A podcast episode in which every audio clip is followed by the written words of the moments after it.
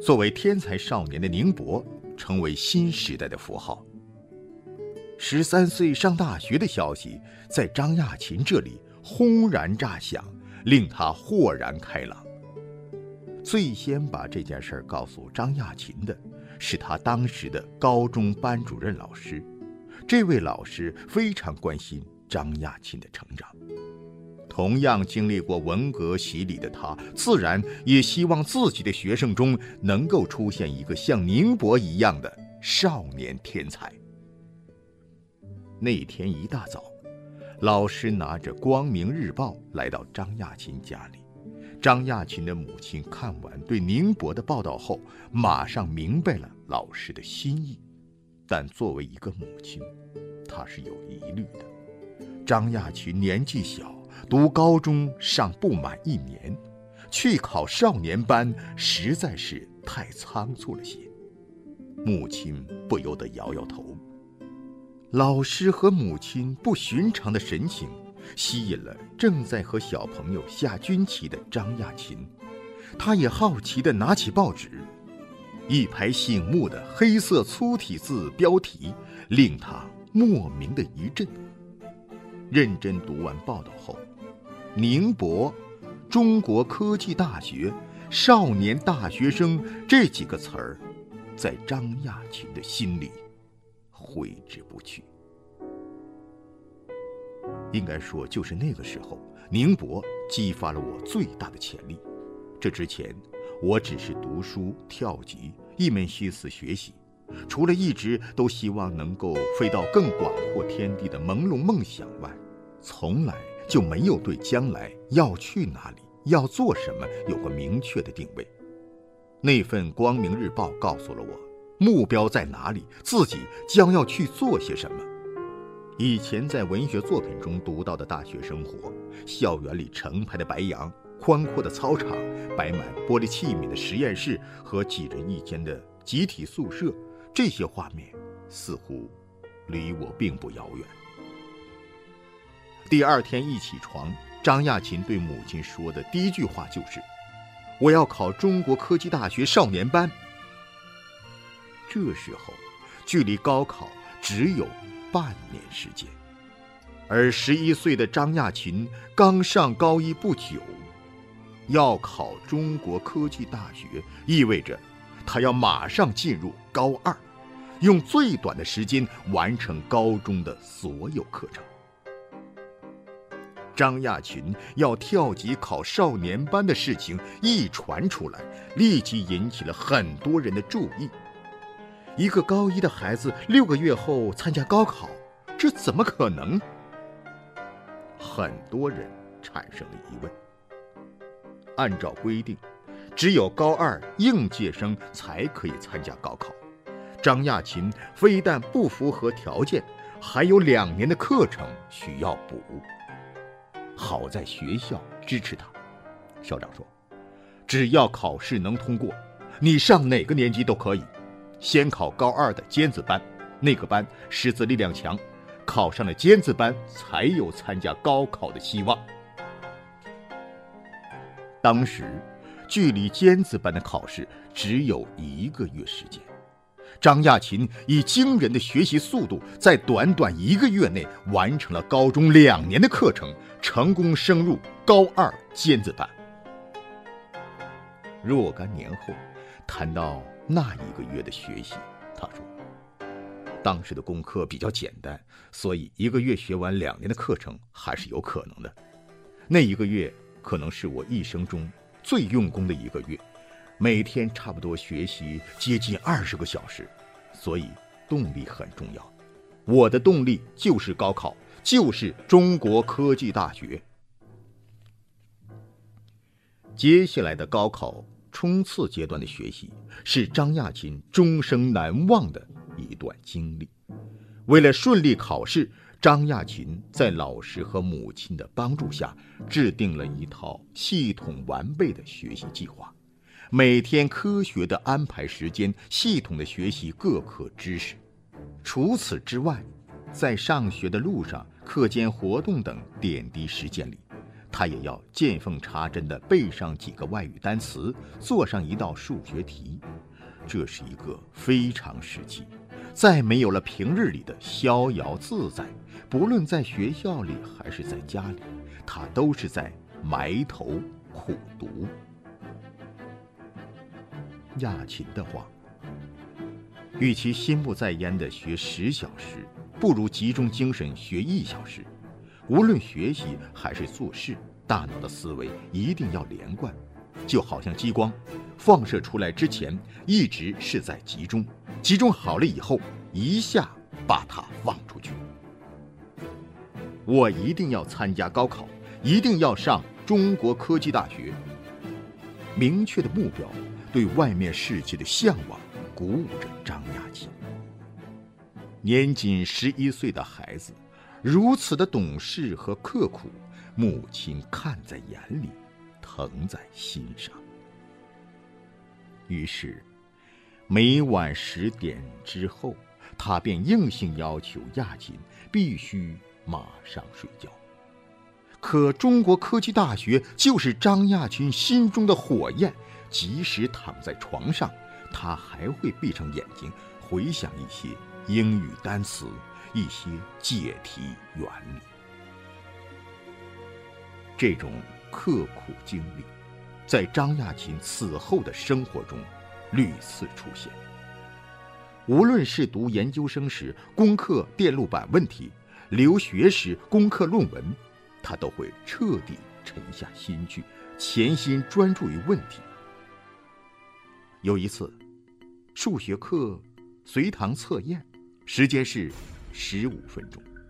发完卷子，老师一声令下，同学们便开始埋头答题。前面的题目轻车熟路，张亚勤答得很顺当，几分钟就做完了。可是，最后一道题，他从来没见过，一下子卡住了。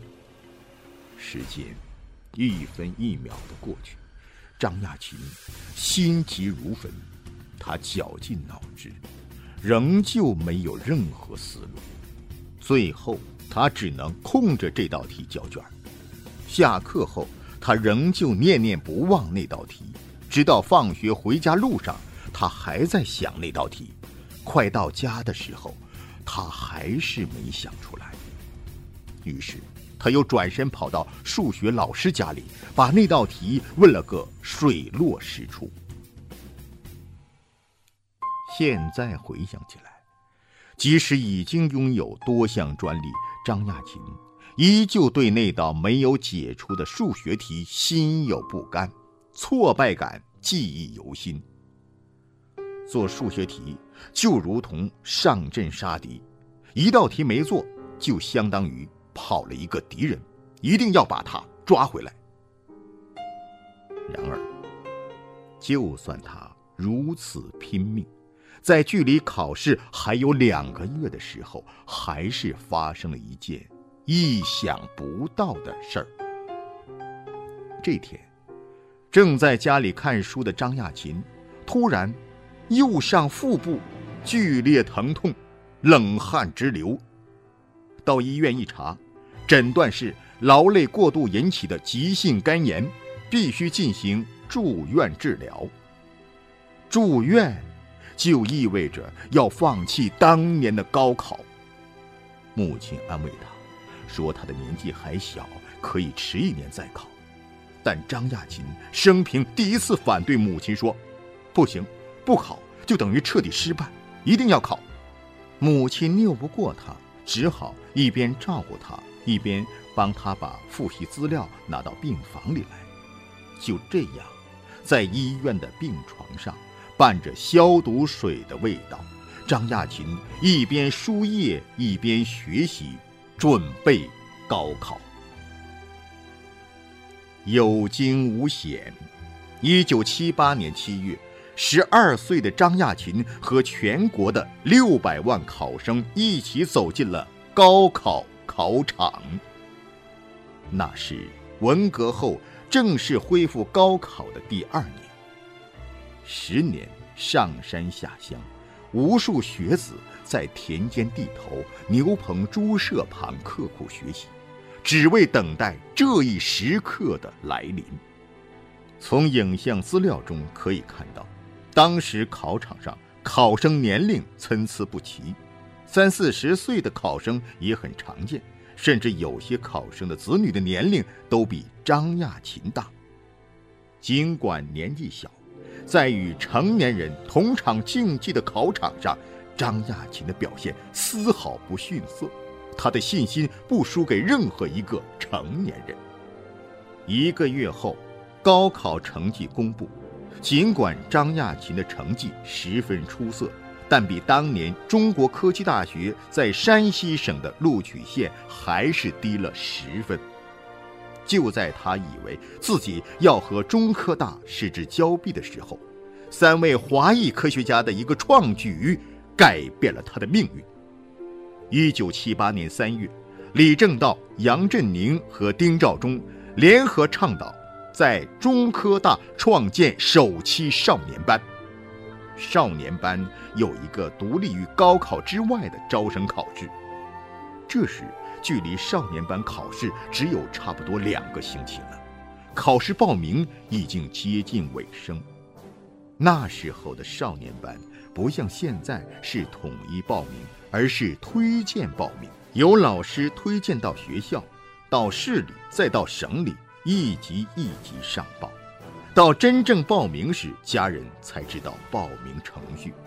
而这时候，老师已经将考试名单上报了，离考试只有几天时间，报不上名就意味着之前的所有努力都功亏一篑了。张亚勤没有放弃，他和母亲直接找到了省招生办，由于时间仓促。他连考试科目都不知道，只能借来一些很老的习题集翻看。张亚勤当时已经闻名山西全省，如果他能成为少年大学生，也将是山西省的一大荣誉。所以，当母亲带着他向招生办主任说明情况后，对方马上爽快地答应将张亚勤的名字加进考生名单。皇天不负苦心人，七月的一天，张亚勤领到了梦寐以求的中国科技大学少年班的录取通知书。人们争相传颂着这个奇迹：十二岁考入中国科技大学少年班，比宁博还小的大学生。一时间，张亚勤成了整个山西省的骄傲。《太原报》、山西广播电视报、山西教育报，省内的各大报刊纷纷报道了他的事迹。太原的一些学校甚至挂起了“向张亚勤同学学习，掀起学习张亚勤的新高潮”等标语。张亚勤看到这样的标语，心里难免有了小骄傲，禁不住有些炫耀地指给母亲看。没想到母亲并没有表扬他，而是冷冰冰地说了一句：“你没有什么好让人家学习的，你和别人都一样。”这句话让张亚勤躁动的心一下子就跌落到了冰点。他不明白，一直鼓励他的母亲为什么突然浇他冷水。后来。张亚勤才体悟到母亲的良苦用心，他是担心我在突如其来的荣誉面前迷失了自己，生怕我小小年纪就背负上盛名的压力。母亲只想让我顺其自然的快乐成长。事实证明，母亲的判断是绝对正确的。低调沉稳、踏实内敛是必备的人生态度。亚勤的话。人有很多能力，最重要的是判断力，它比别的能力重要一百倍。如果判断失误，那么其他能力也都没有用武之地。如果你的沟通能力很强，那就更糟了，因为你可以轻而易举地用你的错误判断影响别人。岁月荏苒，转眼三十年过去。再回首当年参加高考时的有惊无险，张亚勤颇多感慨。而对最后考试成功，他也解释说：“我的考试成绩在全国范围看并不突出，尽管数学得了高分，最后一道附加题只有我一个人解出来，但那道题是我做过的。我最初见到的那道题的时候也解不出来，整整想了两天才解出来。要是让我当场做那道题，我根本不可能做出来。”回忆起三十年前的那次考试，张亚勤说：“一九七八年是一个特殊的年份，邓小平以一个政治家的远见卓识、气魄与勇气，做出了改革开放的决定；而恢复高考，则是彻底改变每个普通人以及整个国家未来命运的根本性战略。中国的发展需要人才。”高考正是遴选人才，进而创造整个社会尊重知识、重视人才的机制。一九七八年是改变我命运的一年。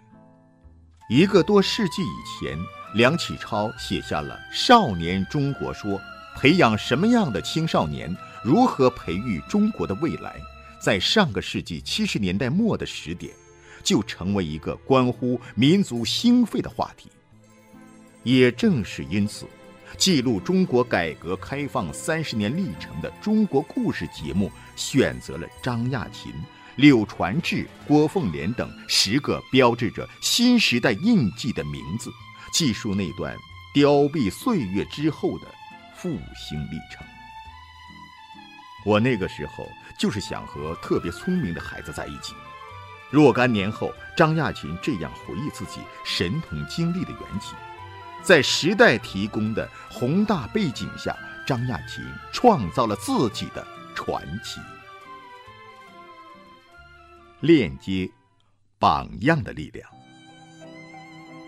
如果说张亚勤能够考上少年班，完全凭的是自己的努力，没有人会有异议。但是，有一种力量在无形中给了他很大的动力。那就是榜样的力量。在那个阶段，这种榜样的力量来自宁波，他几乎是张亚勤当时能够克服重重困难、坚持下去的精神支柱。今天，张亚勤回忆起来说道：“有一个目标，一个启示，对人的成长很重要。或者说，你不同时期的人生确定了不同的目标。”对人生方向有很大的影响，在这点上，还要追溯到母亲的教导。那时，母亲一直希望我成为一个有理想的人，她从精神层面上给了我激励。她常说：“不管古今中外，处处都有你学习的榜样。”我上中国科技大学时的榜样就是宁波，我也切身体会到了榜样的力量是无穷的。随着年龄的增长。张亚勤的榜样观也随之变化。他说：“人的年龄越大，就越不容易产生偶像感了。”不过，我后来也佩服过很多人，比如说，我很佩服我留学时的导师，还有一些科学家。一九七八年九月，张亚勤人生中很重要的一次远行到来了。和往常独自出门一样，这次离家上大学、转移粮食和户口关系、买火车票、托运行李等许多事情，都是张亚勤自己去办的。虽然有母亲陪着，但他从不出面，只是在一旁提醒不要把证件丢了。托运行李的时候，工作人员说：“叫大人来办，小孩不能办。”坐在远处看管行李的母亲这才上来说：“他能行，让他自己办好了。我不会写字。”工作人员没办法，只能让小孩办。当张亚勤填完各种表格交给工作人员时，工作人员一看是去合肥的中国科技大学上学，都惊奇地围着这个小孩问长问短。柜台前一下子涌来了一堆人。在一片赞扬声中，张亚勤和母亲颇费了一番力气才离开现场。儿子即将远行，母亲当时的心情张亚勤无法完全猜度。